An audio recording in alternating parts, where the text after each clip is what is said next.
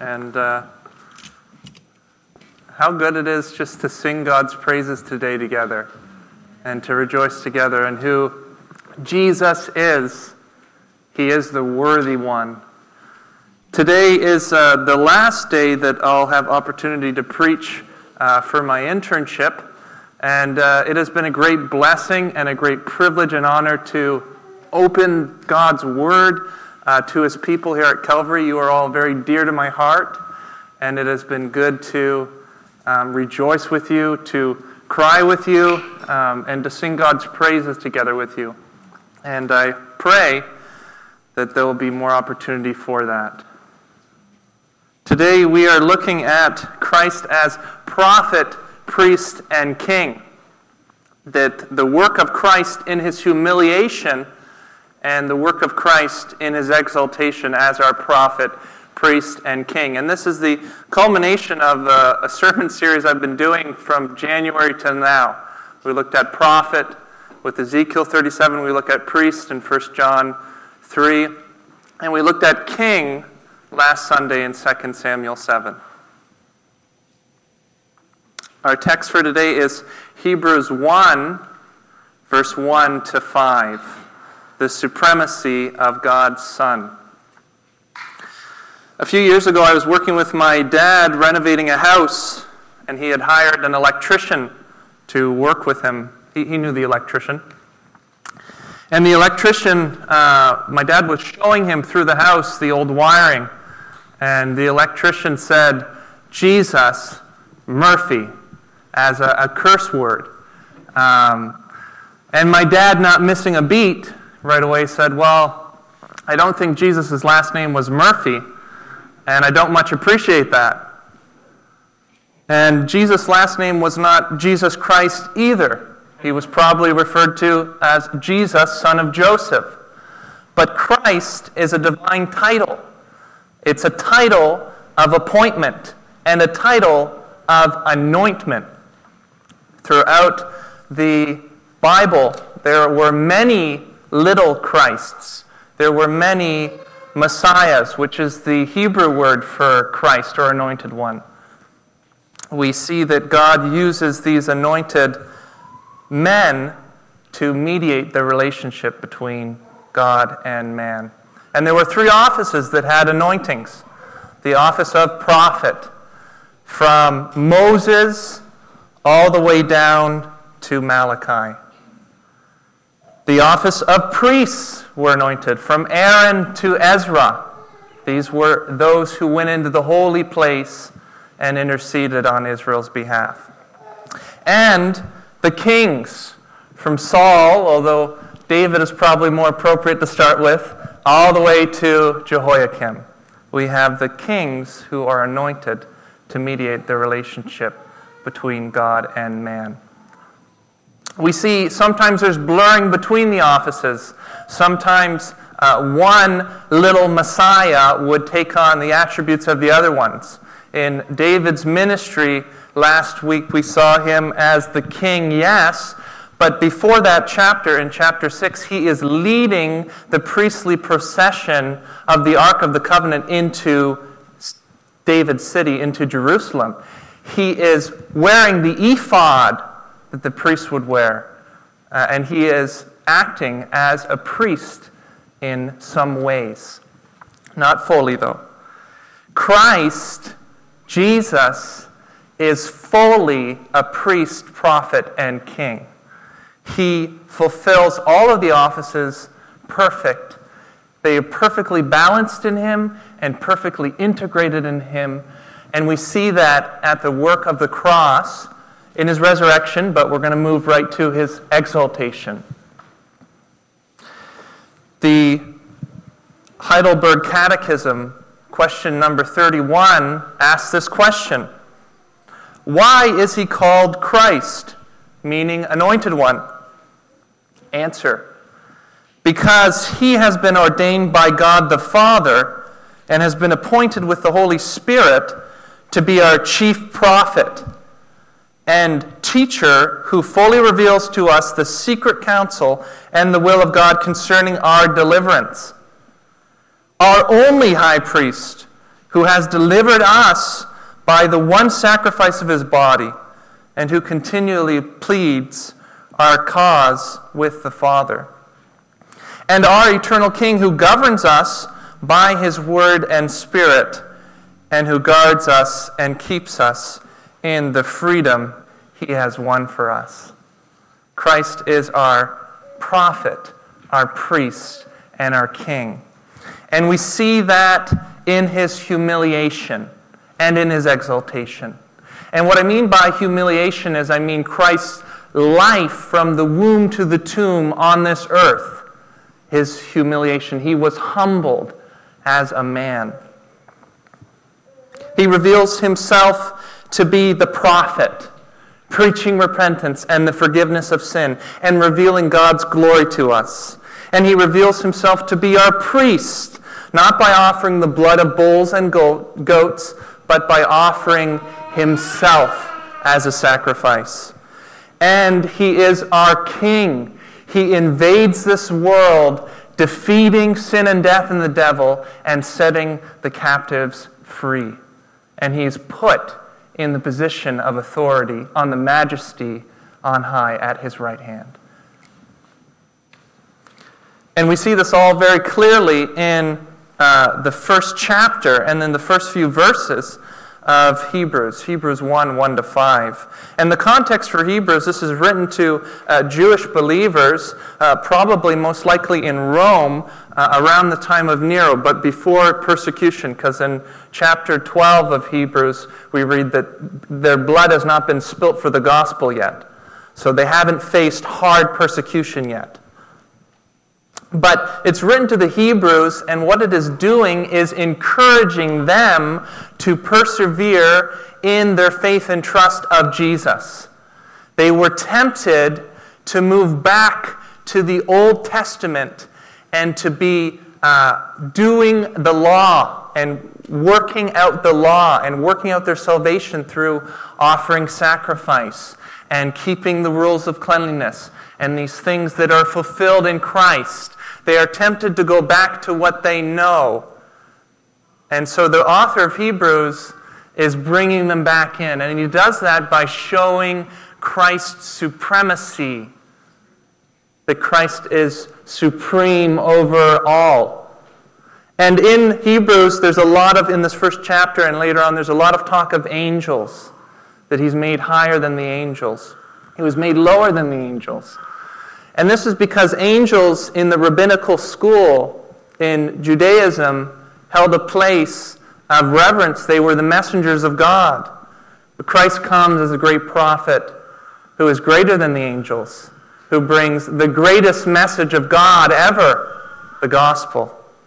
So as we read these first five verses, examine your own heart and how you view Christ. And I pray that this sermon will encourage you to see him as the great prophet he is, to see him as the great priest that he is, and to see him as the great king that he is. So let's read first Hebrews or Hebrews 1 1 to 5. Long ago, at many times and in many ways, God spoke to our fathers by the prophets. But in these last days, he has spoken to us by his Son, whom he appointed the heir of all things, through whom also he created the world. He is the radiance of the glory of God and the exact imprint of his nature. And he upholds the universe by the word of his power.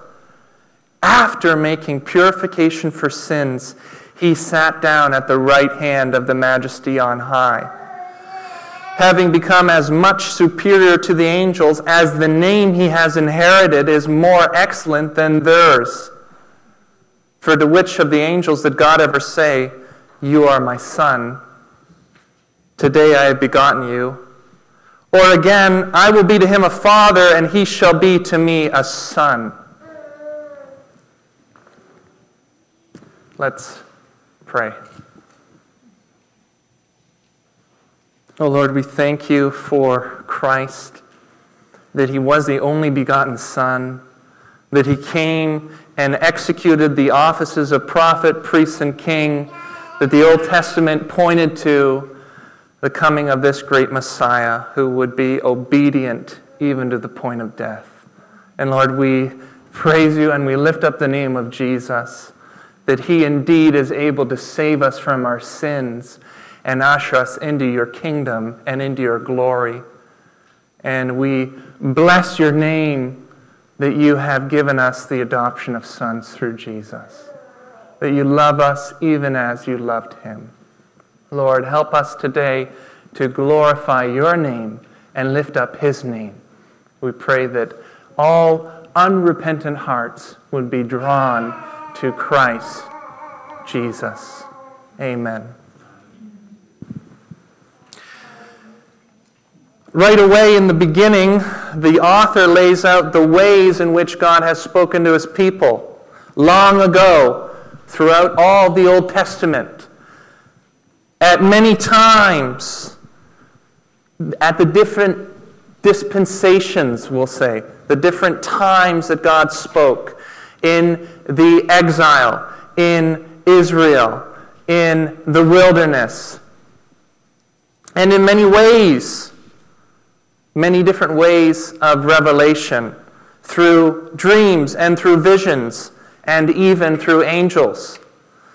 But in these last days, he has spoken to us by his Son, whom he appointed heir of all things, through whom also he created the world. Greater than all the Old Testament, and greater than even the witness of creation itself, we read in Psalm 19 that the heavens declare the glory of God and the skies proclaim the work of his hands. And Paul makes it clear in Romans 1 that God's glory has been made known to man so that we are without excuse. And there's no excuse then and there's no excuse now because God has spoken to his people through a greater word, who's Jesus greater and louder than even creation, speaks Christ our Lord. He is the supreme prophet. He has spoken to us through his Son. Through the Word, this is what 1 John 1 1 to 3 establishes. In the beginning was the Word, and the Word was with God, and the Word was God. He was in the beginning with God all things that came into being through him, and apart from him, nothing came into being that has come into being. See, Jesus, as God, created all things. He is the Word become flesh, and we've seen his glory. Here we see something remarkable about this great prophet. He is not only a prophet, but he is the means by which the office of prophet is accomplished. He is the Word. He's the very Word of God. He's not just a mouthpiece for God, not like the other prophets. No, he is the living Word of God. And he's the Word that brought life at the beginning of creation and the word that's bringing new life, crafted out of the old right now. And he sustains every aspect of the universe beginning and end, time, everything that we see and everything we cannot see. He has created it and He governs over it. He upholds it, He sustains it. That's what Hebrews the author says in verse 3b. And he upholds the universe by what? By the word of his power. Christ upholds the universe as a great creator prophet by the word of his power. And Christ is speaking even now, and he's sustaining all things by his speech. He is the creator prophet, creating life by the words of his mouth And when we uh, looked back in January at Ezekiel 37, we saw that Ezekiel, as a prophet, is commanded. He goes in a vision and he goes into the valley of death, and there's bones everywhere. And the prophet starts to speak the word of God, and something miraculous happens. The bones come together, and sinews come together, and flesh covers them, and skin covers them. Layer upon layer, we see God's word creating new life out of the old. And Jesus, in his humiliation, while he's on the earth as a man, as the God man, he is also creating new life through his speech and through his word. He performs many miracles and many signs that reveal who God is, that reveal the glory of God, that he is the God of life. Jesus, throughout his ministry, he says to the lame, Pick up your mat and walk. And they do. Jesus, throughout his ministry, he says to the blind, Receive your sight. And they do.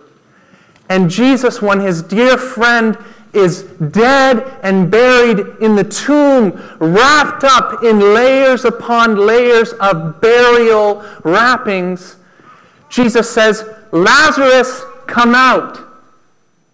And he comes out. Jesus, as the great prophet, brings about new life through his word. And that is all through the gospel. He reveals God through his miracles, initiated by his speech, and that brings newness of life and shows us what God is like. But Christ in his person also reveals that he is God throughout the Gospels. There's no mistaking it. Jesus is very clear. He claims to be God, and he is God. He says, He who sees me sees the Father, and the Father and I are one. And the author of Hebrews makes it very clear in Hebrews 1, verse 3.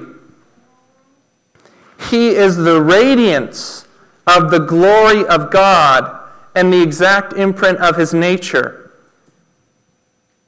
When we were leaving Ottawa, my wife and I uh, were driving through North Gower on our way to Kingston, and we saw uh, a church with, uh, in the church billboard, there was a, a phrase, and on the church billboard it said, Jesus is God's selfie. Jesus is God's selfie. And it's sort of silly and funny, but it, it dilutes the Word of God because Jesus is more than just God's selfie.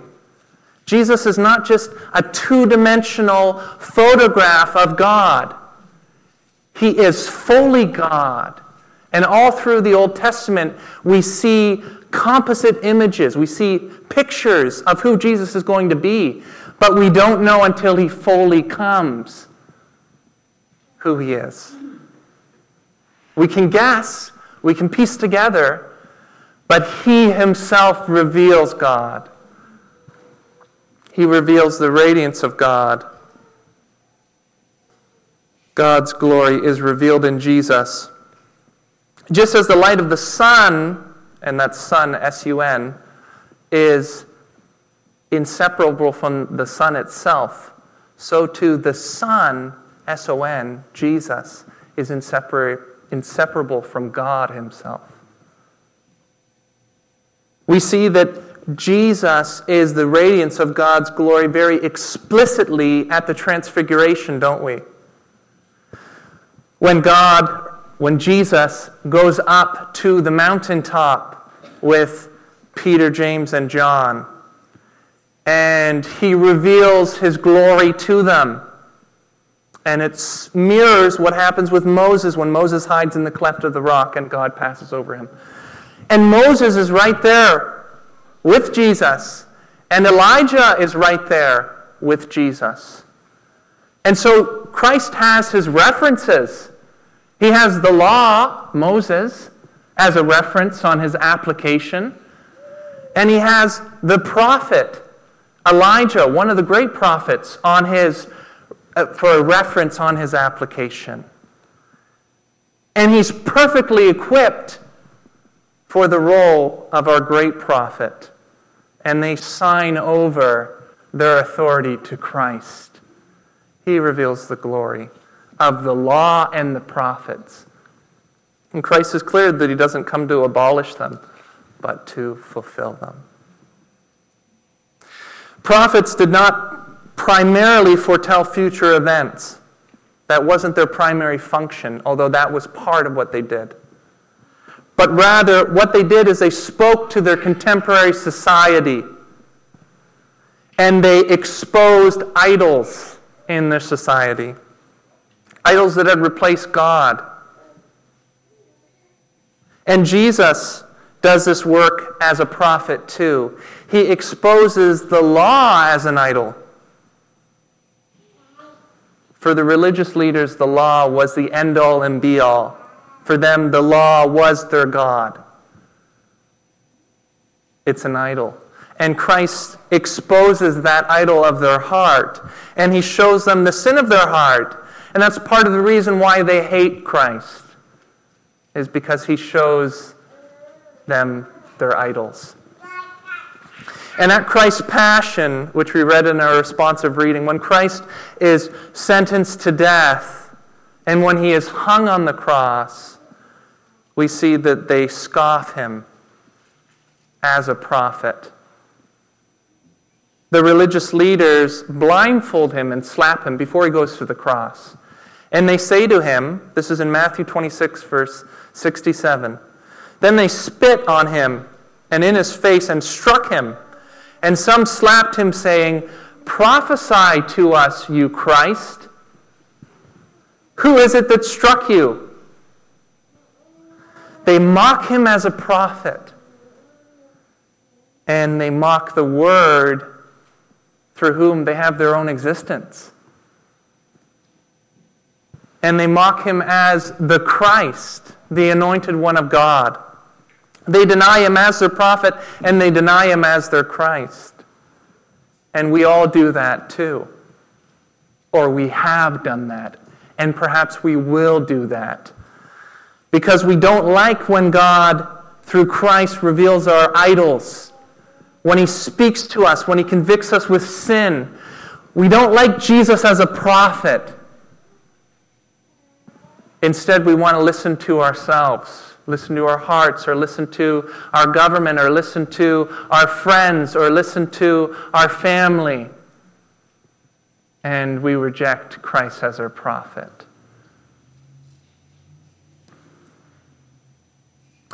The author of Hebrews makes it clear that his mission is for those Jewish believers to persevere and the only time that we see Jesus actually named, because in the first chapters we see him referred to as the Son, is when the author of Hebrews says he's greater than Moses, the great prophet. That's interesting. But in chapter 3, verse 15, we say, As it is said today, if you hear his voice, do not harden your hearts as you did in your rebellion. See, we can do this too. If we hear Jesus ministering to our lives and speaking truth into our lives through His Spirit or through other believers, we can harden our hearts. But don't do that. Soften them. Repent. Cry out to Christ and say, Have mercy on me, and He will. And He will deliver you.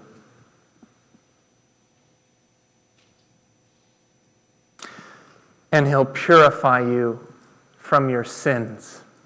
Which brings us to, uh, I guess, the, the second point of our first point that Christ is our high priest. Let's read verse 3 again. Hebrews 1, verse 3.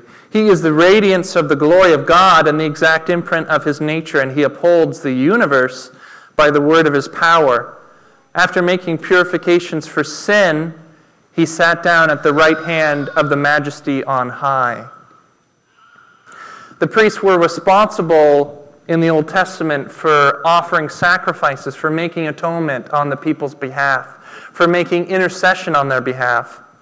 But they were also prohibited in the law from owning property. and they were told to live among the people, to know the people who they were making intercession for. And they weren't allowed to have property so that they were dependent and reliant on the people to care for them. And also so that they could build deep affection with their community and know their pains and their weaknesses.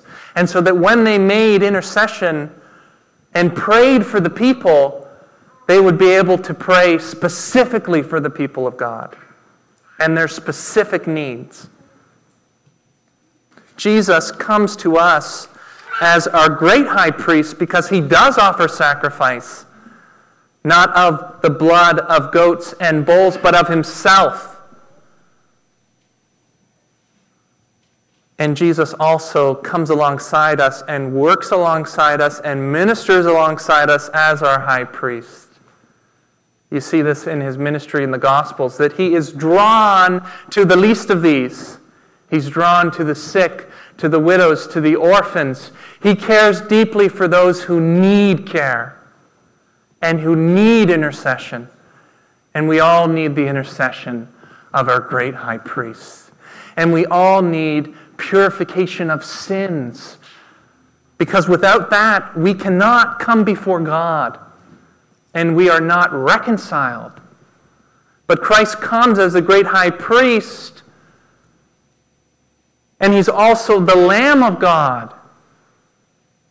John, his cousin, one of the last prophets, the transitionary prophet between the Old and New Testament, John says, Behold, the Lamb of God who takes away the sins of the world. He's speaking of Jesus. And so we see that Jesus is not only the office of priest, but he is also the means by which it is accomplished. He is the Lamb of God who takes away the sin of the world. You ever notice how three of the four Gospels go to lengths to describe the tomb that Christ has put in as clean.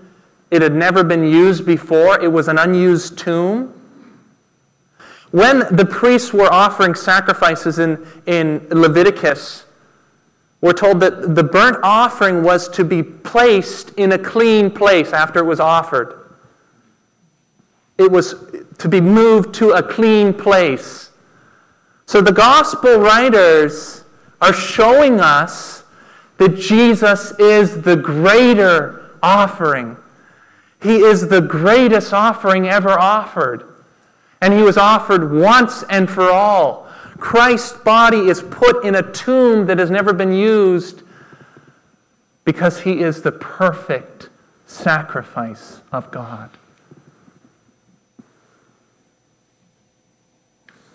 The scripture connects and relates and colors in who Jesus is. When Christ is on the cross, in his humiliation, in his passion, the leaders and the people scoff and ridicule him as a priest. You saved others, save yourself. Come down off the cross.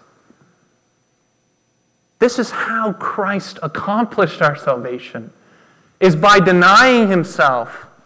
He became the sin offering that we needed. He atoned for our sins. That's why he couldn't come off the cross. Because coming off the cross, he wouldn't be able to save anyone. It was required. It was required. So they deny him and his atoning work on the cross. They deny him as a priest. And they mock him about him destroying the temple and rebuilding it, the place where the priests operated, the place where the people came to pray. And each one of us, whether we're trusting in Christ right now or whether we're not, we do reject the work of Christ at times. We think that our sin is too great. that Christ could never atone for the things I've done, the evil I've done. Or maybe on the other side, we think we're really good and that us, ourselves, the good things we do, and how we treat other people will save us. But it won't. Those are filthy rags. Only the work of Christ can save us. Only his atoning work, atoning work as our high priest can save us. And we won't be put to shame by trusting in his salvation. There is no other name by which you can be saved, only the name of Jesus. Only the work of Christ as our high priest through his atoning work on the cross, through his work as the Lamb of God, through his work in his humiliation, can we be saved. Romans 10 9 to 11 says, if you confess with your mouth that Jesus is Lord and believe in your heart that God raised him from the dead, you will be saved. For with the heart one believes and is justified, and with the mouth one confesses and is saved. For the scriptures say, everyone who believes in him will not be put to shame. We can rely on Christ, and we can rely on the work that he accomplished on the cross. He gave himself up willingly to be a propitiation for our sins. He satisfied the wrath of God as only a man who was fully man and fully God could. He reconciled us to God.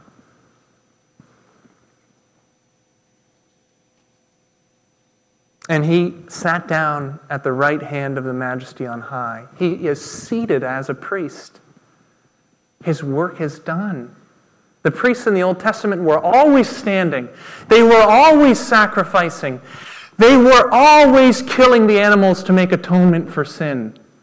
But Christ does his work on the cross, and in his ascension, he sits down because the work of purification for sin is done.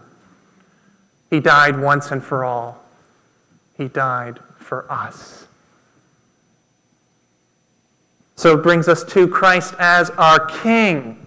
He's seated at the right hand of the majesty on high. He's in the position of authority as a king. Let's read Hebrews 1 4 to 5. Having become as much superior to the angels as the name he has inherited is more excellent than theirs, for to which of the angels did God ever say, You are my son, today I have begotten you? Or again, I will be to him a father, and he shall be to me a son.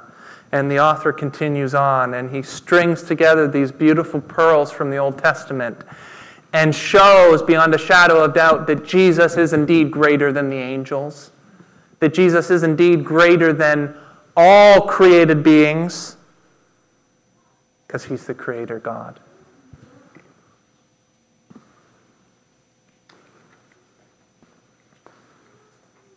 The Son is superior to the angels, just as his name is greater than theirs. And what is the name of this Son? The author of Hebrews doesn't tell us in these first five verses. But we know the name of this Son who God spoke through, who God made purifications through, who is seated even now at the right hand of the Majesty on high. His name is Jesus. His name is Jesus Christ. We read in Philippians 2, verse 8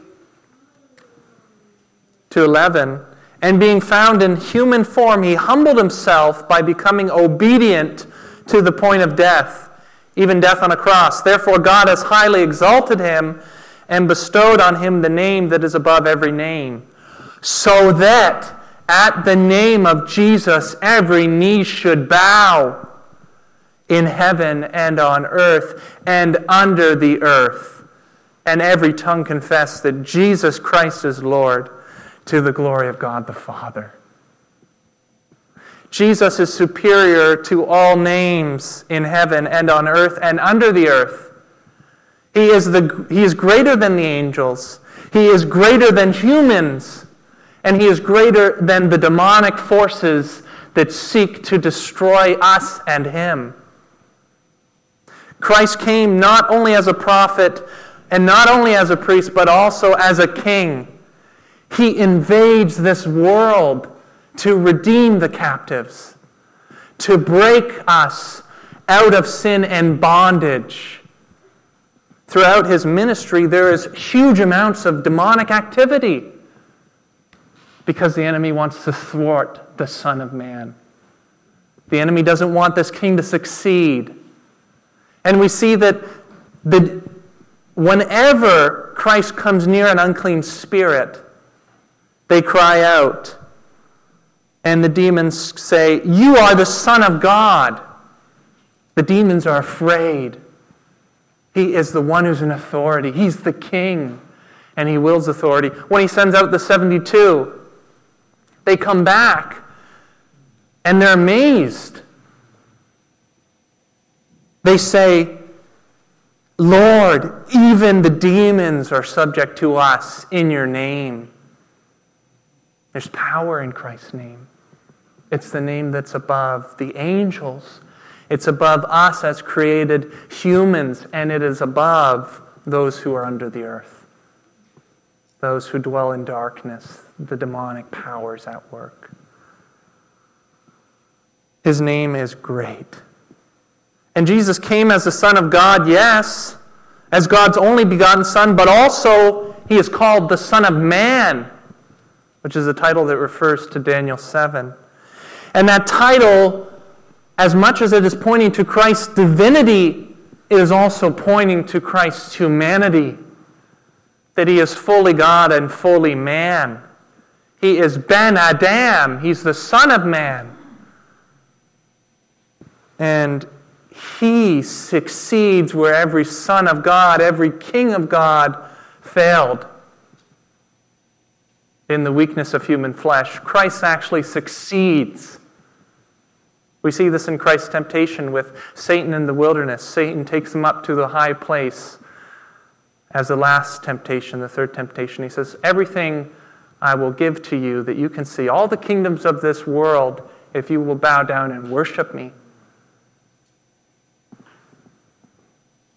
But Christ rebukes the tempter and he rebukes Satan.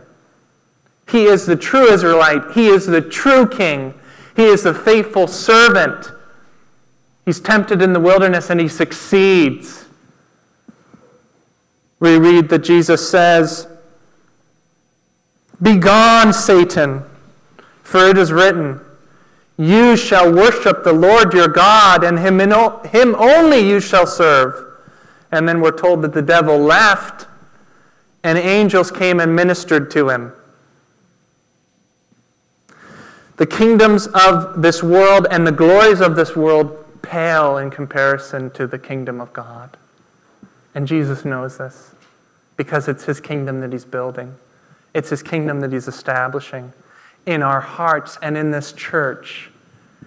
He is building his church, and the gates of hell will not prevail. We saw that last week in 2 Samuel 7. He's building a great and glorious temple in the work of his body and in the work of his church. But Christ, in his work on the cross, and even before he goes to the cross, is mocked and ridiculed as a king. He's mocked and ridiculed by the Romans, who have a kingdom of their own. He's put on, he's put in a robe of scarlet, and they press in the crown of thorns, and they give him a scepter of straw. And they bow down to him in mock humility and say, Hail, King of the Jews. The Romans reject him as a king. But the Jews also reject him as a king. Because on the cross, we see and we read the mocking of Christ on the cross. But we see that they mock him. The scribes and the elders also mock him they say, He is King of Israel. Let him come down now from the cross, and we will believe in him. He trusts in God. Let God deliver him now, if he desires him. For he said, I am the Son of God. These people know exactly who Jesus is. And if you know anything about bullies and mocking and ridicule, more often than not, they mock who you are. Hey, four eyes, nice glasses. Well, yeah, I have glasses. But here, Christ, well, I don't have glasses. Here, Christ is mocked for exactly who he is. He is the King of glory, he is the Son of God. But he's rejected by the Romans, he's rejected by the Jews, he's rejected by those he came to save. As a suffering servant, he suffers rejection, ridicule, and humiliation. And we detach ourselves from Christ saying, oh, he's fully God and fully man. But it was severe ridicule and severe mockery. And his body was wounded, he was afflicted by those he loved.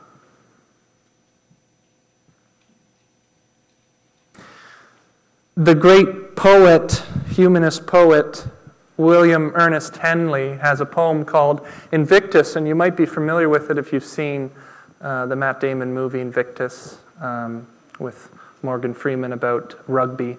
But Invictus is Latin for unconquerable. And the last stanza of the poem, the poet is looking death in the face, and he says something deeply disturbing. He says, It matters not how straight the gate, how charged with punishment the scroll. I am the master of my fate. I am the captain of my soul. You see, we're so in love with ourselves. We think that we're captains of our fate and masters of our soul, but we're not. We need to be taken captive by Jesus Christ, who's the great King, who captivates our hearts.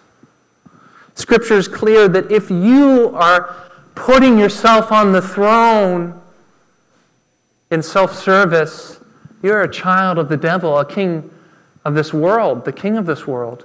You belong to him in your sin. We need one who's greater than us, one who's greater than the devil, who can dethrone him and claim his rightful throne. And Christ Jesus is that someone who can give us the forgiveness of sins that we long for. Christ is not only the great king but he's also the means by which the office of king is accomplished. He is the suffering servant. He suffers for us. Christ is exalted exactly because he is humbled as a suffering service. And he is established at the right hand of the majesty on high because of his work as our prophet, our priest, and our king. The cross is Christ's pulpit, which he preaches to the world repentance and forgiveness of sins. But the cross is also Christ's altar that he willingly goes on and gives himself to make purification for our sins. The cross is also the throne in some ways, where Christ is lifted up as the King of glory. We see Christ fulfilled these threefold offices of the Old Testament perfectly. And that is done at the work of the cross, but also in his exaltation. Jonty Rhodes, in his book, uh, Man of Sorrows, King of Glory, says this In this present age, we are to fix our minds on both Christ crucified and Christ risen. Christ in his humiliation and Christ in his exaltation. Perhaps at times, in an understandable desire not to lose sight of the cross, we have urged people to look there alone and have neglected to look also to glory. In his humiliation through the work of the cross, we see Christ as prophet, priest, and king. But not only there, we see it in his resurrection And this could be a long sermon. We could talk about the resurrection and then the exaltation. But we'll just talk about the exaltation and we'll close with Christ as our prophet, as our priest, and as our king in his exaltation. This is the last point. We see all three of these offices, the threefold offices, displayed in glory.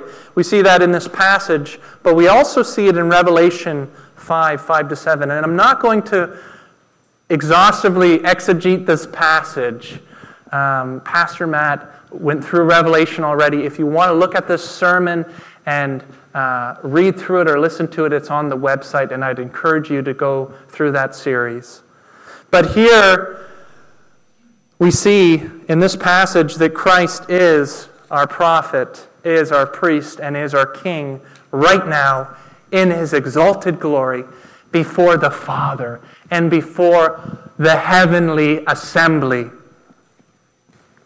Revelation 5 5 to 7. And one of the elders said to me, Weep no more. Behold, the lion of Judah, or the lion of the tribe of Judah, the root of David, has conquered, so that he can open the scroll and its seven seals.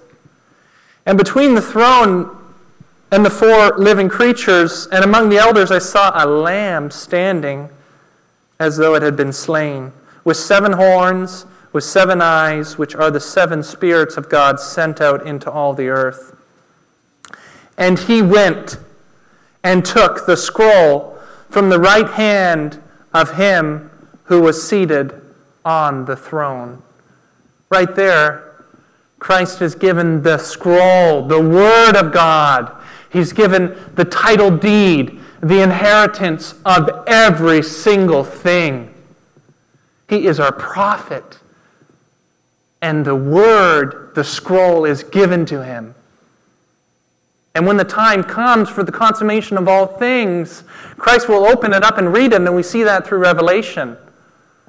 Christ commands the Word of God as our exalted prophet. But also, John is told to look at the line of Judah Line of Judah. We're told in, in Genesis 49, when Jacob is on his deathbed and he's blessing his sons, we're told that the scepter will not depart from Judah. David comes from Judah. Christ comes from David, from Joseph. And Judah is described as a cub, a lion cub. He's not a mature lion yet and there's no mature king yet. All throughout the Old Testament, they all fail. They're all lion cubs, they're little lions. But here we see the lion of Judah. He is the great king, and he stands in glory.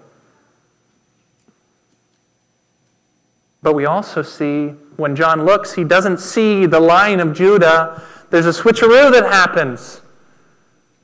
Instead, he sees a lamb standing as though it was slain.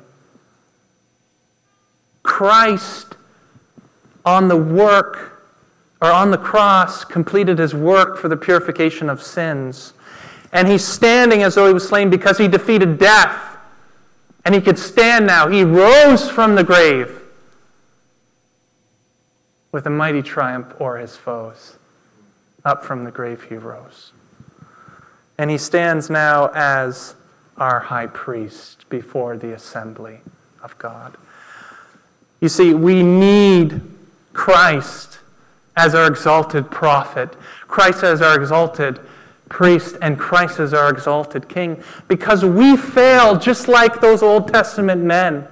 We fail as men and women of God to live up to the standard. We forget the words of God. We doubt his sacrifice. We don't submit to him as king. We want to be masters of our own fate.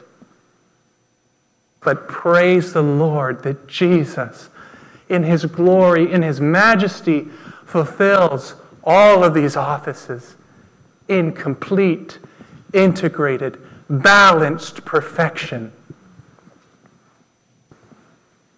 And I hope that this encourages you to see Christ in his exalted state, to look to the cross and see what was fought for and what was won, and to look to his second coming. We need Christ as our prophet. We need his guidance and we need his perseverance and encouragement. We need him as our priest because we need the forgiveness of sins. And we need him as our king so that he can have authority over our lives. Christ is Messiah by the Holy Spirit. He's anointed by the Holy Spirit. And when he ascends, he gives us the Holy Spirit. He doesn't leave us on our own. And the Holy Spirit is not a substitute for Christ, but is how we are joined and united to Christ. Through his death and resurrection, we read that the same Spirit that rose Christ from the dead lives in you, lives in us who are believers. If you profess the name of Jesus Christ as Lord, you're saved and you have the Holy Spirit and you're sealed. And the Holy Spirit relates Christ's work as prophet, priest, and king to us. Because the Holy Spirit is given, why? So that we can recall all the words that Jesus said. That's, he says that when he gives it to the disciples. So that he can relate Christ's prophetic word to our hearts and minister to us through the word. The Holy Spirit is also a comforter, which relates to Christ's office as a priest. The Holy Spirit groans on our behalf in the ways words can't express when we go before the throne. And it communicates our needs and our desires, just as the Old Testament priests were to do, but in a greater way. And he's also a counselor, the Holy Spirit. He comes to declare and to give authority and also to guide and order our lives, just as a king does. So we are too prophets, priests, and king. And Jesus is the greatest prophet, priest, and king. And we share in that. Do you know Jesus as your prophet? Do you love his word? Do you want him to speak to your heart? Do you know him as your priest? Are you sure of your salvation? He has made purifications for your sins. He is able to forgive us of all unrighteousness forgive us of all sins, and cleanse us of all unrighteousness. Do you know Christ as your King? Is he reigning and ruling over your life and your heart? I hope that he is. I hope that you look at Christ and you persevere in your faith and you don't drift away, that you know what truth is. Jesus is the truth. Put your hope and trust and faith in him, and you will be given new life that only He can give. Amen. Let's pray. Lord, we thank you that you, in your wisdom, Lord, long ago you spoke to us through your word, but in these last days you have spoken to us through your Son. Lord, we pray that He would speak to our hearts today, that the Spirit would convict us of sins, that we would rely on His grace and have assurance in our salvation. Lord, help us to marvel and magnify Christ Jesus. Help us to look to him, the author and perfecter of our faith. Lord, help us put our trust in him, and we will never be put to shame. We ask all these things, and we exalt your name in the name of Jesus Christ. Amen.